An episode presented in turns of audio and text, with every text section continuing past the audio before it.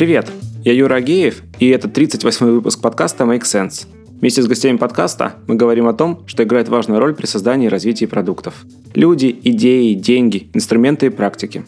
И сегодня мой собеседник Алексей Журба. Мы поговорим о том, почему платформа – это социальная экономическая конструкция, какие стороны в ней задействованы и как создаются сетевые эффекты.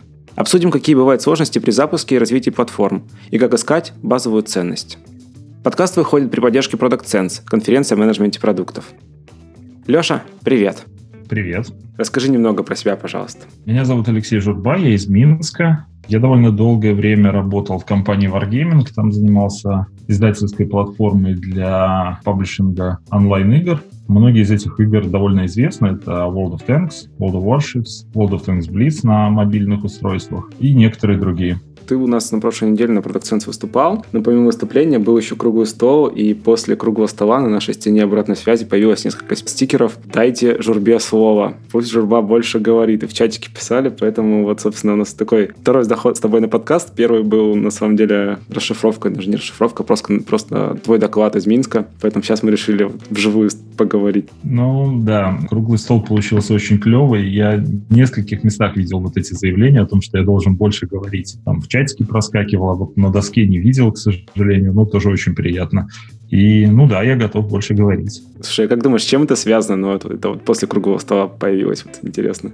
Круглый стол — это такой тяжелый очень э, формат. Его практически невозможно сделать прям, ну, круто. Это с моей точки зрения. Может быть, там людям нравится. Я, видимо, более критичен там к себе и коллегам. И круглый стол очень тяжело сделать круто. Вот. Поэтому я слегка на круглом столе в этот раз троллил всякими, может быть, слегка противоречивыми заявлениями. А это всегда воспринимается на ура, потому что люди уже сидят в какой-то момент немножко подуставшие, от докладов, выступлений, им хочется чего-то свежего. И когда кто-то начинает там немножечко набрасывать, обычно люди это так, знаешь, как это... Им, им, им, им на контрасте кажется, что это что-то свежее. Угу. Вот. Я думаю, что с этим связано частично. Okay. Но в любом случае, набрасывал я там или не набрасывал, я везде старался говорить то, как я про профессию там и работу с продуктами, то, как я думаю, то, как делаю. Хорошо.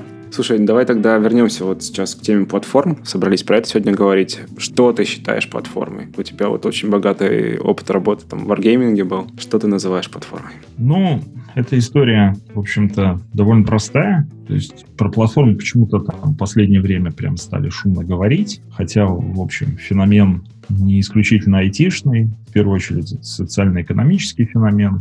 Но если кратко совсем попробовать вот так рубленными прямыми линиями ограничить, то платформа в первую очередь это сеть. Любая платформа это сеть, в которой взаимодействует несколько групп пользователей. Ну, самый частый случай это одни производят, вторые потребляют. Там, одни продают или оказывают услуги, вторые эти товары или услуги потребляют в каком-то виде. И, безусловно, это сеть, в которой происходит вот обмен тремя вещами ключевыми. Это информация, ну, информация о товарах или услугах, или какие-то еще дополнительные потоки информации. Вторая важная вещь — это обмен, собственно говоря, продуктом или услугой. И третья главная вещь — это, в общем, компенсация. То есть это обмен некой валютой или тем, что эту валюту ну, заменяет в какой-то, в какой-то мере. Поэтому получается, если вот все суммировать, так это такая сеть, в которой вот происходит взаимодействие между потребителями поставщиками, которые в этой сети обмениваются информацией, товарами и валютой. Ну, а дальше там вглубь можно уже бесконечно копать. Там бывает, что и групп пользователей больше, и товар это не товар, а некое там, скорее там, произведение искусства, фотографии в Инстаграме, например, или фоточки написанные в Пинтересте, ну и так далее. Но в основе любой платформы сеть, это, я повторюсь, самое-самое главное. Окей, давай на примере попробуем разобрать, чтобы прям стало понятно, потому что, ну, вот то, что ты сейчас описал, в принципе, оно применимо много к чему, и тут тогда напрашивается два вывода, либо у нас вокруг нас очень много платформ, либо все-таки там прям есть яркие отличия. Ну, тут как это, как хороший докладчик, э, я должен начать с э, древних времен, Простейшей платформой является рынок, такой вот прям древний рынок, куда с одной стороны съезжаются продавцы, с другой стороны сходятся или съезжаются покупатели. И вот как бы рынок успешен, если на нем с одной стороны много продавцов с очень широким диапазоном товаров, там конкурирующих между собой или не конкурирующих. Если конкурирующих, то они, значит, еще, наверное, там и по цене конкурируют, и качество можно разное выбрать. И вот с другой стороны огромное количество покупателей, которые туда сходятся за этими товарами. И вот в простейшем виде или там в базовом виде это и есть сам рынок. Вот те, кто его организовал, эту возможность прийти свой товар продавать, это и есть уже платформа. В ней, безусловно, даже вот в таком простом виде наблюдается тот самый или те самые сетевые эффекты, про которые так э, любят э, в книжках про платформы и вообще сейчас э, про, про всю современную экономику писать, потому что вот э, очень важно сетевой эффект получить и все прочее. И точно так же, в общем, этот подход переносится и на современные, на какие-то более современные айтишные истории, там типа Uber, которые платформа, у которой есть четкое предложение, это водители, есть четкий спрос, это люди, которые хотят доехать из точки А до точки Б, а Uber сам собой, как компания, как бизнес, представляет платформу, которая, в общем, одних с другими сводит. Аналогия с рынком, ну, практически полная. Единственное, что изменилось с древнейших времен и почему сейчас, именно в наше время, бум платформ. Дело в том, что последние 30 лет скорость передачи информации человека к человеку и вообще вот между бизнесом людьми, между различными группами людей резко возросла из-за автоматизации, интернета, компьютеризации. У каждого там в руках сотовый телефон. Наконец-то настала пора, когда сообщение можно получить за секунды в любой области практически. И в связи с этим, в общем-то, многие бизнесы стали платформеризируемыми, если так можно выразиться. Раньше вот службу такси нельзя было привести к такому состоянию, потому что у людей не было, в общем-то, оперативного средства связи в виде сотового телефона. Сейчас это все стало возможно. Поэтому я бы сказал, что сейчас про это стали говорить, и действительно платформы везде вокруг нас, именно потому что сейчас, сейчас прорыв всей этой темы ну, мысль интересна. А какую вообще, насколько большой должна быть эта добавленная ценность у платформы, чтобы она начала вовлекать туда большое количество людей, чтобы создавались сетевые эффекты? Там история, в общем, сразу из, из кучи различных как-то нюансов состоит. Ну, во-первых, платформа может быть вполне себе маленькой. Ну, на старте все платформы маленькие. И для того, чтобы сетевой эффект случился, в общем-то, ну, это такое некое колесо, которое вращает две стороны. Вот если они его в одну сторону крутят, ну, в нужную, как бы, то оно все быстрее и быстрее крутится. То есть если на платформе появляется все больше и больше одной из группы пользователей, ну, например, все больше и больше предложения на рынке условном, то она становится интересна потребителям, потому что они могут туда прийти и быстро свою потребность в каком-то товаре удовлетворить. Или, например, чем больше водителей у Uber или у Яндекс Такси, тем, а, в общем-то, легче пассажиру найти себе ну, как бы поездку. Или там, возможно, это даже дешевле в некоторых случаях и, ну, в общем-то, и тому подобное. Поэтому говорить о том, что есть какой-то начальный размер, ну, они все начинают маленькими, но искусство развития развитие платформы состоит как раз в том, чтобы вот эту проблему курицы и яйца, того, что появляется раньше, там, привести условных Uber-водителей, чтобы любой клиент быстро себе нашел машину, или там привести клиентов, чтобы Uber-водители захотели к платформе подключаться, это вот как бы есть искусство балансирования платформы, искусство управления. Разные платформы на этапе запуска и развития по-разному эту проблему решают. Но у нас у всех там на слуху такие подходы с тем, как запускался Facebook, типичная там ну, как бы платформа и социальные социальная сеть, как развивался, не знаю, Инстаграм и, и многие другие. Поэтому я бы говорил о том, что для того, чтобы вот сетевой эффект случился, это скорее надо сочетание факторов и сочетание некоторой такой умственной работы со стороны разработчиков а, платформы и планирования, очень детального планирования о том, откуда у нас возьмутся поставщики услуг, откуда, в каком количестве они нам нужны, сколько мы готовы за это платить. Вот, вот все эти вещи. И тут, в общем, есть довольно понятные советы. На самом деле человечество ничего лучшего не придумало, чем субсидировать одну из групп, которые приходят на платформу. И практически все платформы, которые мы знаем, начинали с того, что в той или иной форме они либо субсидировали, либо находили группу, которая вот, у которой уже очень остро существует эта потребность. Ну, например, там известные истории про то, как запускался Uber, и сначала он нашел там свой бизнес в виде таких более элитных перевозок, на черных красивых автомобилях. Я, кстати, на таком когда-то в Сан-Франциско катался. Вот. А потом, в общем-то, у них получилась история с тем, что и машин у них уже, ну, по крайней мере, на Сан-Франциско хватало, и э, пришла вот эта вот мысль э, про мобильное приложение и, ну, и про, про, про вот эту вот всю возможность неограниченного роста, которым, в общем, они в последнее время и занимаются.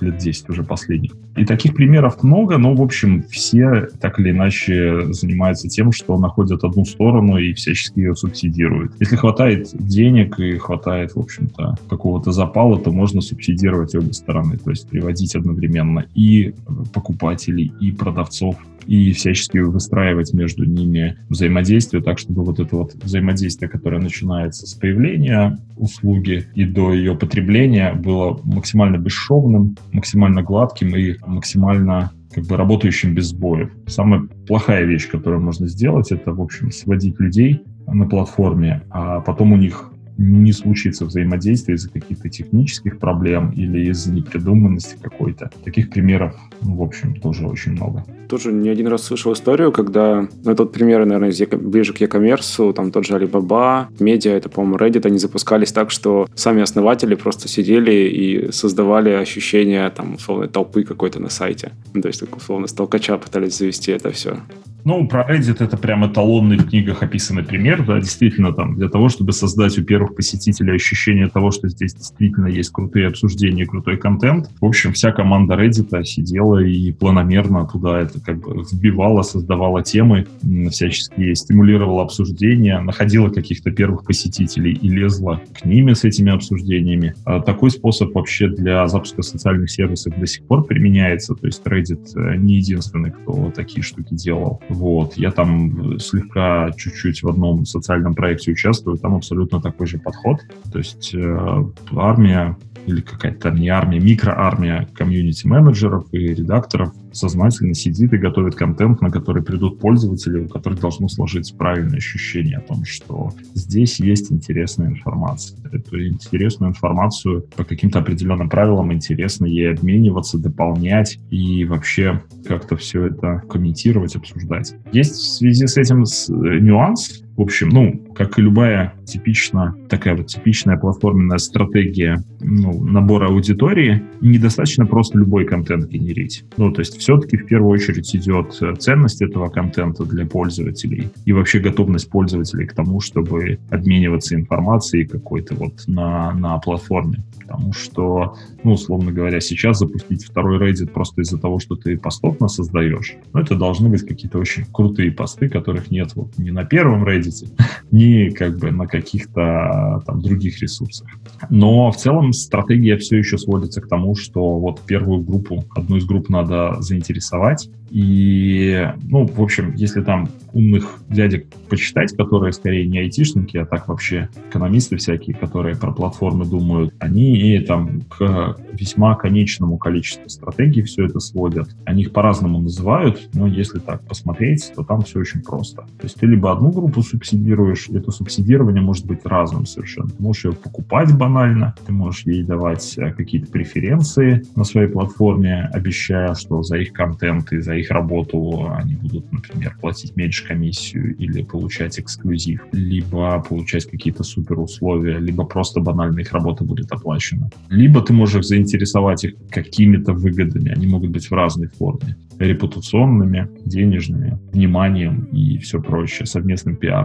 Ну, либо ты субсидируешь другую группу, либо у тебя есть какой-то контент, вокруг которого эти обе группы соберутся, просто они его по-разному потребляют. Но так или иначе, вот субсидирование, оно очень сильно лежит в основе. Слушай, а почему так это экономистам интересно? Это потому что отражение рынка?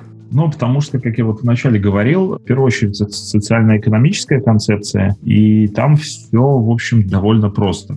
Если как бы представить себе, что есть некий отдельный тип экономики, платформенная экономика, то есть вот то, как платформа может быть описана экономически, то в общем и целом платформы сейчас считаются более масштабируемыми и более быстро растущими видами предприятий, чем традиционный линейный бизнес. Ну, под линейным бизнесом я имею в виду вот эту линейную цель создания ценности, которая начинается с того, что товар произвели, потом по цепочке посредников он как-то долетел до потребителя. Ну, цепочка потребностей, понятно, с одной стороны добавляла ценность, то есть создавала, возможно, там какие-то промо-материалы, доставила товар в нужный город, разместила его на полке, в конце концов, как-то убедила пользователя купить. Вот, ну, как бы вот, вот цепочка этих потребностей, она какую-то ценность добавляет. Это вот линейный бизнес, который начинается с одной стороны и как бы до потребителя доходит. У линейного бизнеса есть очень четкая стратегия роста и масштабирования. Он масштабируется за счет стоимости. Такой вполне себе тоже абсолютно экономический процесс. То есть чем больше единиц ты произвел,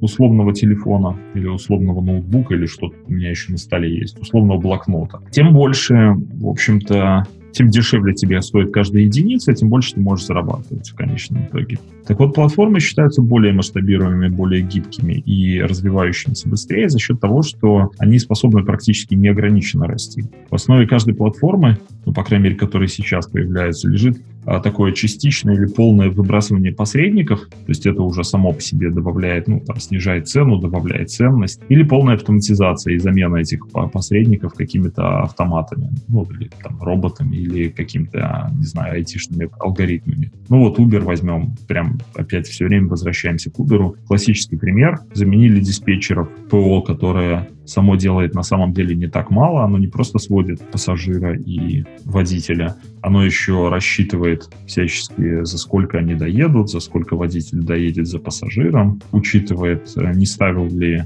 этот пассажир этому водителю очень низкую оценку, чтобы они еще раз не встретились, ну и так далее и тому подобное. И, ну, есть вот в подкасте, к сожалению, не покажешь, а есть такая классическая картинка про то, как две кривых вот э, такого роста с масштабом, с роста, с количеством пользователей у линейного бизнеса и у платформенного, и вот экономисты очень всячески любят изучать платформы, потому что там рост этот совершенно по другим законам происходит. И считается, что внутри всего потенциального рынка платформа может расти практически неограниченно, а потом еще и на другие рынки выходить с гораздо меньшей стоимостью, потому что, в общем-то, происходит адаптация платформы к рынкам, а не создание нового продукта заново. Про рынки ты имеешь в виду за рубеж? Ну, да, там частый, частый случай, когда какой-нибудь бизнес становится платформой и вначале развивается у себя. Таких примеров, в общем-то, тоже много, не знаю, там Uber стартовал в одном городе, да и, в общем-то, там Amazon и прочие стартовали в одном городе, в одной стране, ну, там по-разному бывает. И потом вот они все нам один за другим показывают примеры практически неограниченного роста вот как бы на, на другие рынки, а если их только блокировать по каким-нибудь э, причинам там а, не начинают за несоблюдение законов или чего-либо такого, то, в общем-то, они способны расти, э, ну, в общем, очень-очень широко. То же самое с э, производством товаров, ну, гораздо гораздо тяжелее делать, потому что, ну, в общем-то, даже с производством количества копий цена не так сильно падает. Ну и сказывается вот это ключевое различие о том, что, в общем, и товар у линейного бизнеса и платформы тяжело сравнивать на самом деле. Ну да, ну потому что у товара же ну, ценность более прозрачная, по сути. Ну вот, вот есть телефон, ну если просто в тупую смотреть, да, есть телефон, и он достаточно ценен сам по себе. Но вдруг появляется платформа, и она делает его еще более ценным. Но телефон, в принципе, и так бы продавался, например. То есть у него базовая функция звонить. Понятно, что тяжело и некорректно вот так в лоб сравнивать два настолько различных бизнеса. Но тут хочется сказать про то, что есть понятные естественные пределы для того, куда может расти телефонный бизнес. Ну, есть понятный размер рынка, конкуренты, точно такие же, как и, в общем, этот телефонный бизнес и все они рубятся до какого-то насыщения рынка. А вот платформы масштабируются проще и с меньшими затратами. Платформам вообще проще расти. Они в силу устройства самого бизнеса растут иначе, чем вот эти традиционные линейные бизнесы. Но при этом надо понимать, что на этой платформе еще каждый человек или там каждая компания еще и в разных ролях может участвовать. То есть в, ну, условно говоря, там, в платформе Instagram пользователи, которые приходят туда полыкать э, чужие посты и посмотреть картинки, нередко становятся сами еще и производителями контента. То есть они начинают сами снимать фото, делают безумные сторис и, ну, как бы участвуют в платформе дважды. С одной стороны, они участвуют как производители контента, а с другой стороны, они участвуют как потребители чужого контента. Ну, и это, конечно, ну, такие вещи гениальны, вот, то есть, э, когда ты в одну сеть вовлекаешь человека, а в двух разных группах поучаствовать, он там навеки, скорее всего. До тех пор, по крайней мере, пока это работает и пока для него какую-то ценность хотя бы минимальную несет, он там будет вечно, в общем, то за одну, то за другую сторону участвовать. Немного страшно звучит, слушай, но это типа большая роль социального инжиниринга в этом всем еще, к тому же. Да, оно поэтому и является социально-экономическим явлением, а не просто какими-то сервисами, которые написаны гениальными программистами. В общем-то, скорее бывает даже наоборот. Если посмотреть на то, в каком виде запускались многие популярные платформы, то там была очень даже рабочая идея зачастую, а вот реализация техническая была очень слабая. А многие до сих пор вообще не образец совершенства и порядка. Я даже сейчас не буду там набрасывать на Facebook с вечными там проблемами с данными, не то там, не то логируют пароли, не, не логируют.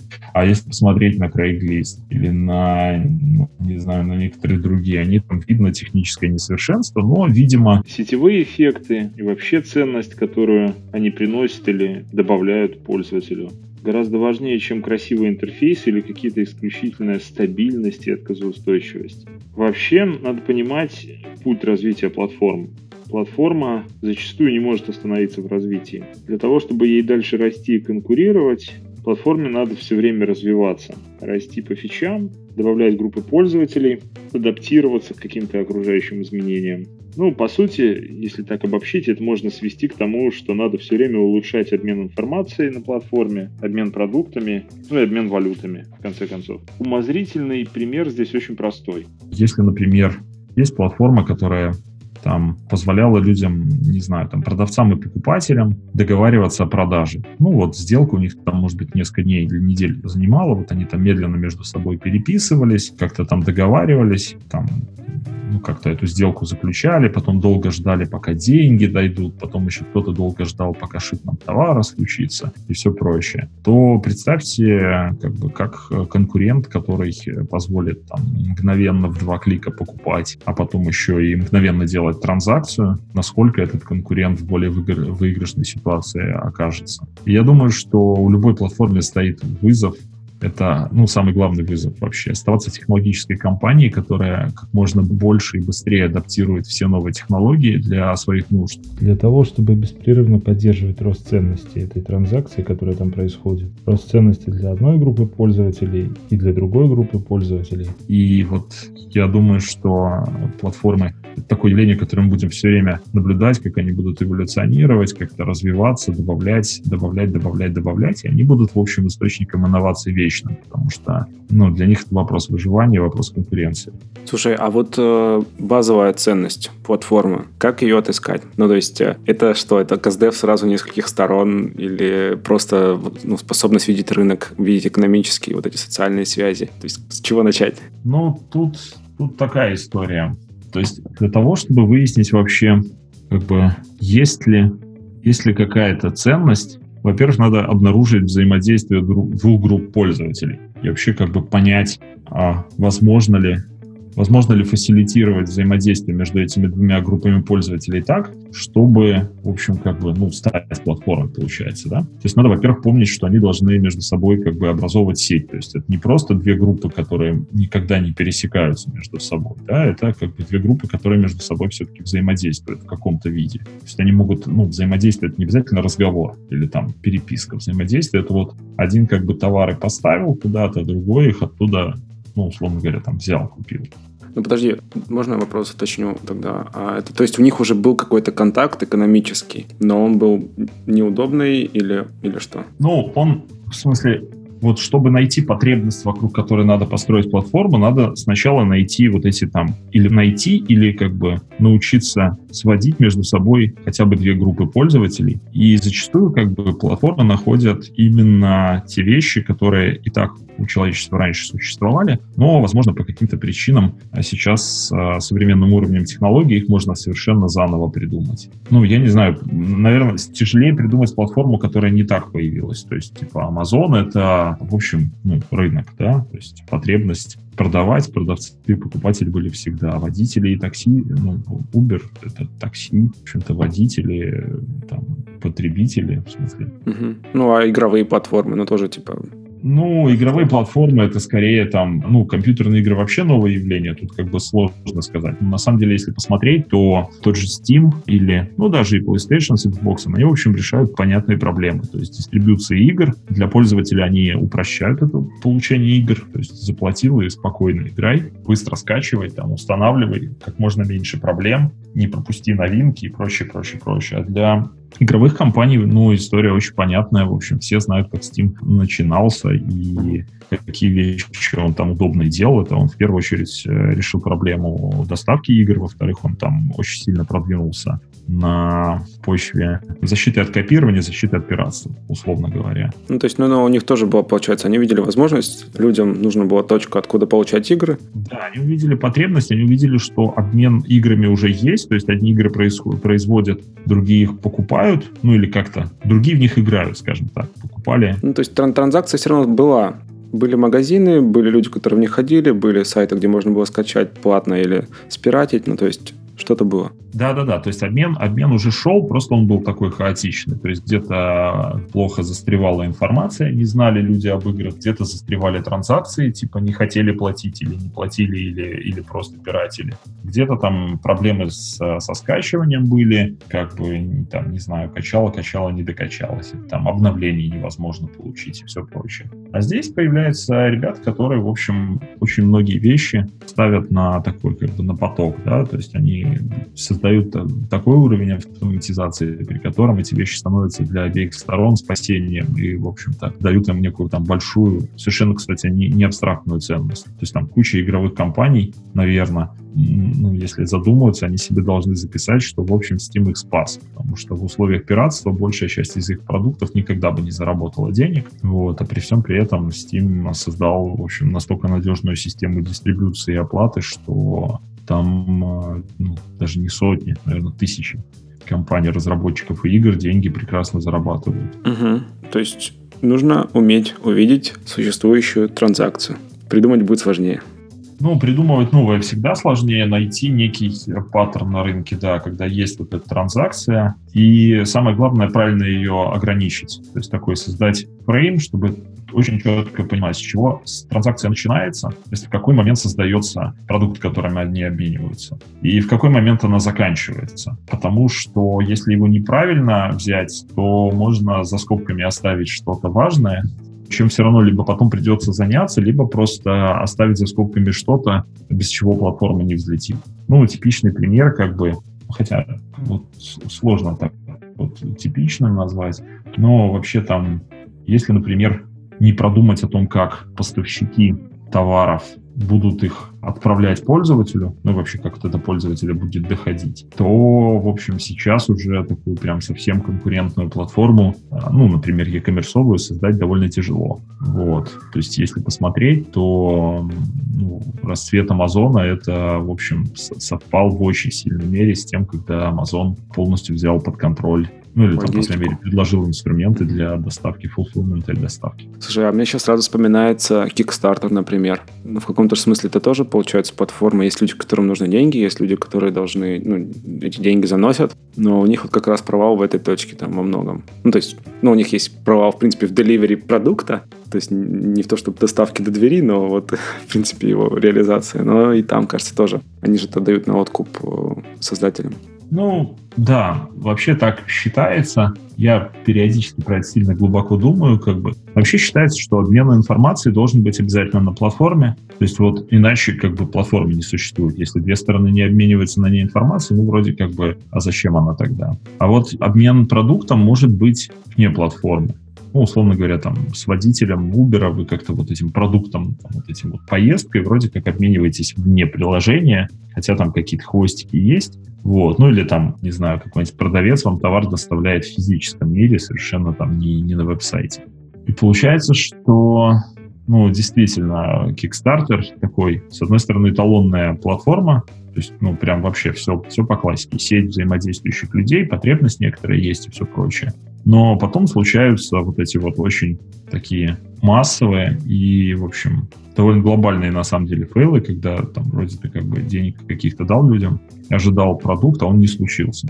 Но тут еще надо понимать про аудиторию, да, что Kickstarter, в общем, постепенно взрастил аудиторию, которая в некотором роде к этому готова. То есть эта аудитория, в принципе, там со временем научилась понимать, что она существует в неком довольно рискованном поле, и то, во что она инвестирует, она скорее там инвестирует... Возможность. Да, в возможность и в то, что такая вот полезная штука вообще может случиться и будет существовать. Не сказать, чтобы эта аудитория прям каждый раз уходила с платформы просто из-за того, что ей не доставили новый умный чайник или что-нибудь в этом роде. Да нет, уже так вот, наблюдая обсуждения вокруг некоторых продуктов, все более или менее научились оценивать риски, и очень многие вещи люди бейкают чисто так, по принципу, ну, я им дам денег, если вдруг взлетит, то да, но вообще я уверен, что нет. И, ну, опять же, надо понимать, что Kickstarter много занимается тем, что курирует одну из сторон, ну, в данном случае тех, кто создает проекты, для того, чтобы это все-таки, ну, хоть как-то реалистично выглядело. Kickstarter довольно сильно отсеивает всякие, всякие вещи, которые э, шансов вообще не имеют, и даже по первым признакам выглядят как какой-то такой скам или нереалистичная штука. Что ты тему затронул интересную, ну вот про отношения, да, что они меняются с течением времени, что, в принципе, платформа существует какое-то время, и, ну, вот тот же Uber там 10 лет, Яндекс Такси не помню сколько, но тоже уже там, много достаточно лет, чтобы мы привыкли, что оно существует, и, типа, ну, в голове уже, в принципе, нет практически воспоминаний о тех временах, когда она не существовала. Ну, то есть вот это свойство платформы, она живет дольше продукта или, или нет? Или это сильно зависит от обстоятельств? Ну, Сложно сказать. То есть жизнь нам показывает, что как бы платформенные идеи уже там миллионы лет. Ну ладно, миллионы я загнул, там, ну, наверное, тысячелетия. Да, да, миллионы, миллионы я так это, как это, древние люди, мамонты обменивались между собой чем-нибудь. Нет, там скорее другие были, но окей. Слушай, ну если совсем так улететь в космос, то типа есть планета Земля, есть э, там электроны, есть там вот эти все, и как-то они там обмениваются. Ну, не будем, мы не, не физики, не физики. Ну, это совсем классно. Нет, ну тут надо понимать, что, в общем, идея это живучая, и она, не сказать, чтобы она прям какая-то такая, что вот только в 21 веке люди прям додумались, что так можно. Да нет, она всегда была. Ну, мне в голову приходят биржи, например. Ну, то есть биржи этих э, акций, они же давно появились. Типа кто-то кто дает место, кто-то приходит, продает. Ну, то есть, да. Да, да, да. То есть, как бы это, это старая история. Она давным-давно была. На самом деле, кстати, вот биржа, ну, на которой торгуют акциями или там товарами какими-то сырьем, это вообще вообще как бы древняя история. То есть они сродни рынкам, они, в общем, есть рынки, да. Но они все время эволюционируют. То есть они, с одной стороны, эволюционируют в техническом плане, ну, то есть 20-30 лет назад они там тоже за компьютерами торговали, вот. Но это были совершенно другие компьютеры, вот, и совершенно другие операции позволяли. Теперь у них там автоматический трейдинг. Слушай, да, я смотрел сериал этот э, «Миллиарды», вот последний, одна из последних серий, и там у ребят в офисе вы, выключился интернет, и типа они такие, «А мы не умеем по телефонам, и все, такие сидят и не могут ничего сделать. Так вопрос торгов на бирже, да. Угу. Ну вот, да, получается, что эта, эта тема как бы она эволюционировала и в техническом плане, и, ну, как-то в каком-то бизнесовом плане, да, то есть там развиваются и то, чем торгуют, появляются новые формы, не знаю, там, крипта, извините, что я в подкасте крипту упоминаю, или, да, появляются как бы, ну, какие-то акции там, вроде как такие же акции, но акции технологических компаний, у которых там совершенно по-другому стоимость определяется, вообще подход к тому, как их стоимость определить, там совершенно новые факторы какие-то. И это все эволюционирует, и чем дальше, тем, тем, тем больше, да, то есть, э, и оно будет все время эволюционировать, потому что платформа очень уязвима в тот момент, когда она перестает меняться, потому что, в общем-то, там, с одной стороны, будет какое-то насыщение у пользователей, то есть ни одна привычка и ни одна привязанность не длится вечно. А с другой стороны, ну, даже если платформа реализует какую-то потребность, да, ну, вот как бы вот, ну, там, как, как бы мне не надоело, но на Яндекс Такси ездить буду.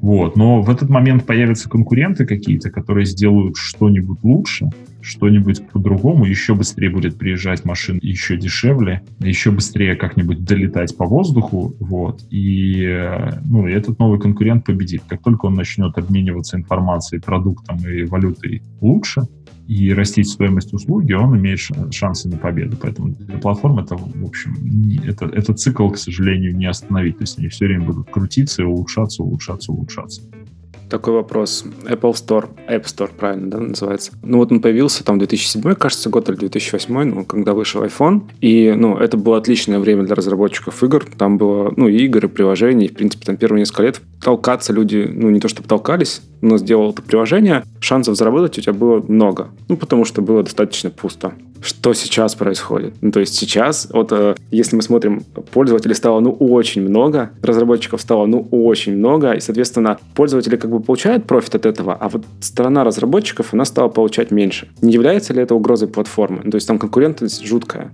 Действительно, очень хороший вопрос. Есть такая проблема, и она не только у iOS, а вообще у многих магазинов и у многих платформ случается. Когда очень много приложения, то пользователю тяжело выбрать. И в общем, есть два пути решения, которые параллельно используются в платформах. С одной стороны, развивается инструментарий, который позволяет пользователю выбирать всяческие фильтры, каталоги, рекомендательные системы и все такое. А с другой стороны, появляется э, некое такое некий курируемый контент, либо вообще курирование платформы и контента, который на ней появляется, этих всех предложений.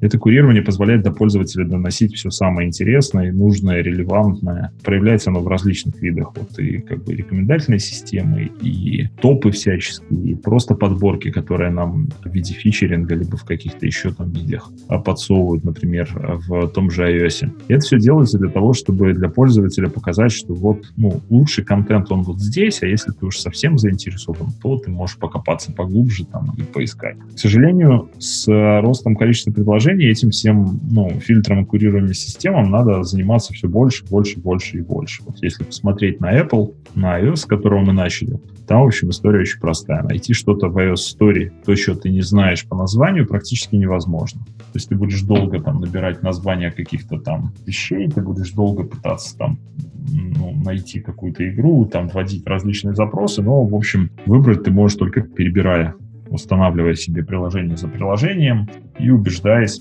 в том, что они там тебе нравятся, не нравятся, ну, в общем, как бы на своем опыте. И уже не спасает то, что есть куча сайтов с обзорами, уже не спасает то, что, в общем-то, есть топы, Какие решения в этом случае могут быть? Ну, они совершенно разнообразные. С одной стороны, растить инструментарий.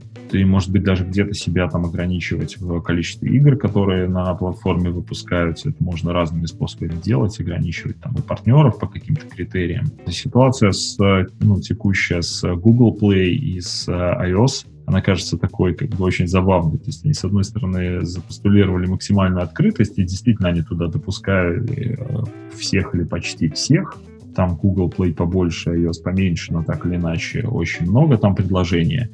И периодически у них случаются ну, наблюдения, такие фидбэк от пользователей заставляет бороться с некоторыми там скам-схемами работы, типа тех же подписок всяких странных, либо там а, каких-то способов рекламы.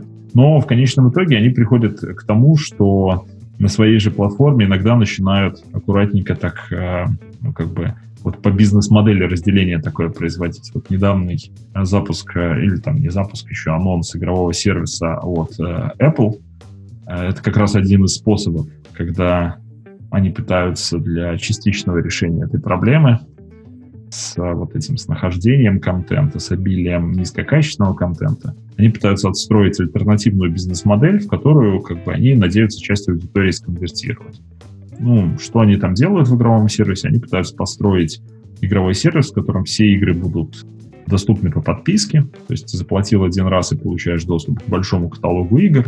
Все эти игры очень тщательно отбираются, соответственно, они высокого качества. Они все доступны безо всяких ограничений. То есть это не free-to-play модель, когда ты поиграл там какое-то время, а потом тебя просят заплатить или всячески подсовывают подписку или как-то там склоняют к тому, что надо купить определенный товар. И они доступны в офлайне. То есть, по сути, Apple посмотрела на свой store, выделила типичные проблемы, там какое-то их количество. И потом сказала, а попробую-ка я этих пользователей и тех, кто готов по такой модели игры предоставлять, то есть разработчиков, собрать в отдельном месте и совершенно с новой бизнес-моделью. В этом, мне кажется, что и состоит гений людей, которые вот как бы за платформой ухаживают и наблюдают, когда они на базе наблюдения за своими пользователями способны новые бизнес-модели придумывать. И понимать, что, в общем, ну, ты не обязан ограничиваться только тем, что у тебя уже получилось. Ты можешь придумывать новые группы пользователей, ты можешь находить, где эти группы пользователей. Эти группы пользователей, подгруппы, и находить что-то, что интересно только этим подгруппам. Вот э, с iOS Store именно это и происходит. То есть там сейчас активно создается определенная такая подгруппа людей, которые, в общем, э, хотят играть в качественный контент и готовы изначально это, за это платить. Интересно. Давай перекинемся, наверное, на другую тогда компанию, на Netflix. Мы тоже посмотрим. Есть пользователи, которые хотят что-то смотреть. Есть поставщики этих самых сериалов, ви- видео, фильмов. Есть сам Netflix, который выступает как вот точка сборки этих всех. Плюс сам еще генерит контент. Вот. И последняя новость, которую я услышал, они решили запустить аналог TV-вещания. Слышал, нет про это? Нет, еще. Наверное, не добрался. Я не так слежу внимательно за Netflix. Я случайно. Слушай, ну просто идея такая, что ну, шоу-откат э, от телевизионного вещания, ну, то есть как привычного всем формата, когда ты включаешь телевизор, и оно не подчиняется тебе, в принципе. То есть ты включил, а там что идет, то идет. А здесь наоборот, типа такой Netflix, а ладно, мы сделаем свой телек, ты будешь включать Netflix, и там будет что-то идти. Развлекательный такой армат контент. Не знаю, но вот это это как бы немного нарушение базовой ценности или, или кажется? Или это просто выход на соседнюю аудиторию? Я думаю, что в процессе, в процессе изучения Netflix что-то понял про свою аудиторию, либо понял, что они уже естественным образом на какую-то аудиторию не выйдут, ну, просто в силу, в силу модели. Например, ну, я сейчас фантазирую, как бы в кейс не вкапывался, но, например, я могу себе легко представить, что они поняли, что есть аудитория, которая вообще не хочет выбирать. То есть это как бы вот традиционная аудитория, как мы ее вроде как знали, да, в прошлом, которая смотрит телевизор. Включает и просто там, ну, смотрит, что идет, да? Слушай, ну субъективно мне сейчас очень сложно выбирать, я вообще не знаю, что смотреть. Вот это просто вот. субъективный вопрос. А так, а так этот выбор сделают за тебя. Ты будешь просто запускать вот этот вот стрим, и там тебе будут показывать более или менее интересный контент, который у Netflix, ну, в общем, зачастую весь интересный. И я думаю, что они что-то про аудиторию свою поняли и решили, что если они сделают еще и такую штуку, то они свою аудиторию расширят. Причем надо понимать, что такие вещи делаются не обязательно для монетизации, по крайней мере, не обязательно для монетизации впрямую. Это могут быть вещи, которые делаются в расчете на то, что ты потом к основному сервису привлечешь внимание. Хм.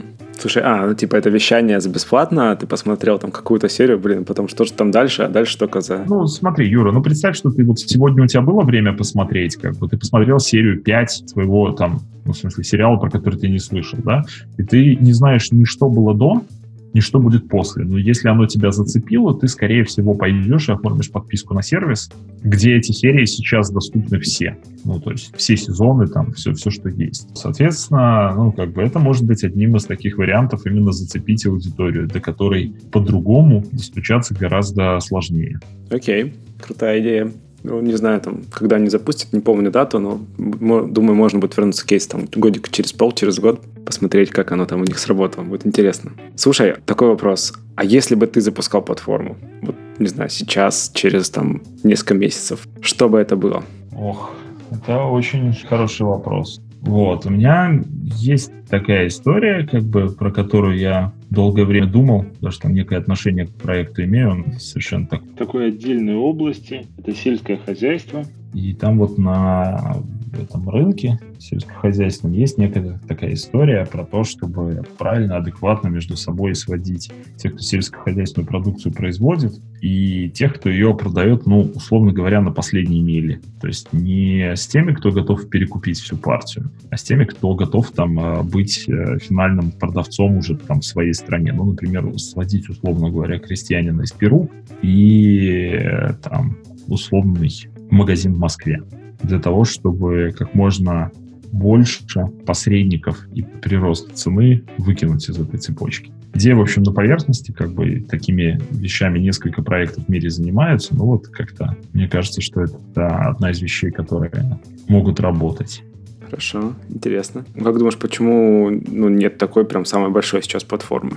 Ну вот Типа как Ну, они, они регионально есть, там, где, в общем-то, а, роль посредников с э, совершенствованием, в первую очередь, сервисов доставки и законодательства, э, ну, роль посредников упала. Там такие платформы есть. Они есть внутри стран, где, в общем-то, проще организовать внутри больших стран. А вот э, при глобальном, на, на глобальном уровне все еще довольно высока роль посредников и тех, кто доставляет. То есть там они решают сразу несколько проблем. То есть, во-первых, дешевая доставка, второе, юридические моменты, начиная от таможни, всяких сертификаций в области там, сельского хозяйства и прочее, прочее, прочее. Хм, окей. Посмотрим, к чему это приведет. Хорошо, давай, наверное, как-то резюмировать нашу беседу и вернемся вот все-таки подкаст про менеджмент продуктов, про создание. Не знаю, может быть, какой-то чек-лист, очень коротенький, еще раз там повторим, вытащим самое мясо из разговора, по которому можно проверить, там, не знаю, свой текущий продукт, на платформенность или на потенциал к, к этому? Ну, там вроде как если так вот смотреть, то самое главное надо выяснить. Вот если у вас есть продукт, попробуйте в нем идентифицировать и прям понять все группы пользователей, которые в нем взаимодействуют. Можно ли этим группам пользователей приписать две вещи? Первое о том, что они вообще как бы именно взаимодействуют, то есть какую-то сеть в любом случае там образуют, у них есть там взаимодействие на, на почве передачи информации, товаров, чего-то еще. И второе это то, можно ли им, условно говоря, приписать о том, что они вот как бы ну, какую-то услугу оказывают или там создают что-то, какой-то контент, продукт или что-то, другие его потребляют. И в этом случае как бы вы очень быстро поймете, что ну, чем больше вы приведете каждую из этих групп, тем больше вы, тем больше вы растете. И после этого все, что вам надо делать, это перестать считать себя продуктом в чистом виде и заняться тем, чтобы сформулировать у себя платформенное мышление, то есть всячески беспокоиться и заняться тем, чтобы понять, что у вас является ключевой транзакцией, какую ценность вы в этой транзакции как бы увеличиваете, или что вы вообще там фасилитируете и курируете как платформу вот в обмене между этими сторонами. Заняться тем, чтобы всячески растить аудиторию, не упускать возможность каким-то способом там увеличивать качество контента э, и продуктов, которыми обмениваются. И правильные стандарты, правильные какие-то такие действия для стимулирования производить. Но в первую очередь зачастую это там правила, которые платформа так или иначе во взаимодействие привносит. Вот, потому что если нет правил, то все очень быстро скатывается в, ну, не, не пойми во что, в какие-то там серые схемы, странные, странные взаимодействия, обман одних пользователей другими и тому подобное. Вот, то есть правила как бы и фасилитация взаимодействия обязательно. И после этого у вас, в общем-то, должны появиться четкие собственные наблюдения того, что у вас есть этот сетевой эффект, то есть это добавление каждого продавца. У вас э, как бы как-то там лучше становится потребителям, добавление потребителей вроде как и продавцы хотят работать больше и больше, или там добавляется количество продавцов. Иногда сетевые эффекты бывают односторонние, то есть когда, например, от добавления одной стороны, ну, например, там в игровых платформах от прироста количества геймеров, бенефиты получают сами же геймеры. Им есть с кем играть, им есть с кем переписываться там в чатах, там быстрее стартуют матчи, потому что быстрее набралось нужное количество игроков и тому подобное. Но в основном, конечно, все охотятся за вот этими сетевыми эффектами двухсторонними, когда чем больше производителей контента или поставщиков, тем больше пользователей. И вот этим и придется заниматься и всячески, всячески оптимизировать всю эту схему и цепочку, и как-то стараться сделать так, чтобы это был не затухающий, а постоянно растущий э, бизнес и растущее взаимодействие. Ура! Больше платформ в этом мире. Круто, Алеш. Спасибо тебе большое за беседу. Было ужасно интересно. Я ду... даже не думаю, я уверен, что еще и полезно. До новых встреч. Спасибо, что уделил время. Спасибо большое. Было очень интересно поговорить. Пока-пока. Пока-пока. Итак, в этом выпуске подкаста Make Sense вместе с Алексеем Журбой мы поговорили о том, почему платформа – это социально-экономическая конструкция, какие стороны в ней задействованы и как создаются сетевые эффекты. Обсудили, какие бывают сложности при запуске и развитии платформ и как искать базовую ценность. Подкаст выходит при поддержке Product Sense, конференция о менеджменте продуктов. Это был 38-й выпуск подкаста Make Sense и его ведущий Юра Агеев – Подписывайтесь, ставьте лайки и присылайте обратную связь. Спасибо, что были с нами. До следующего выпуска. Пока!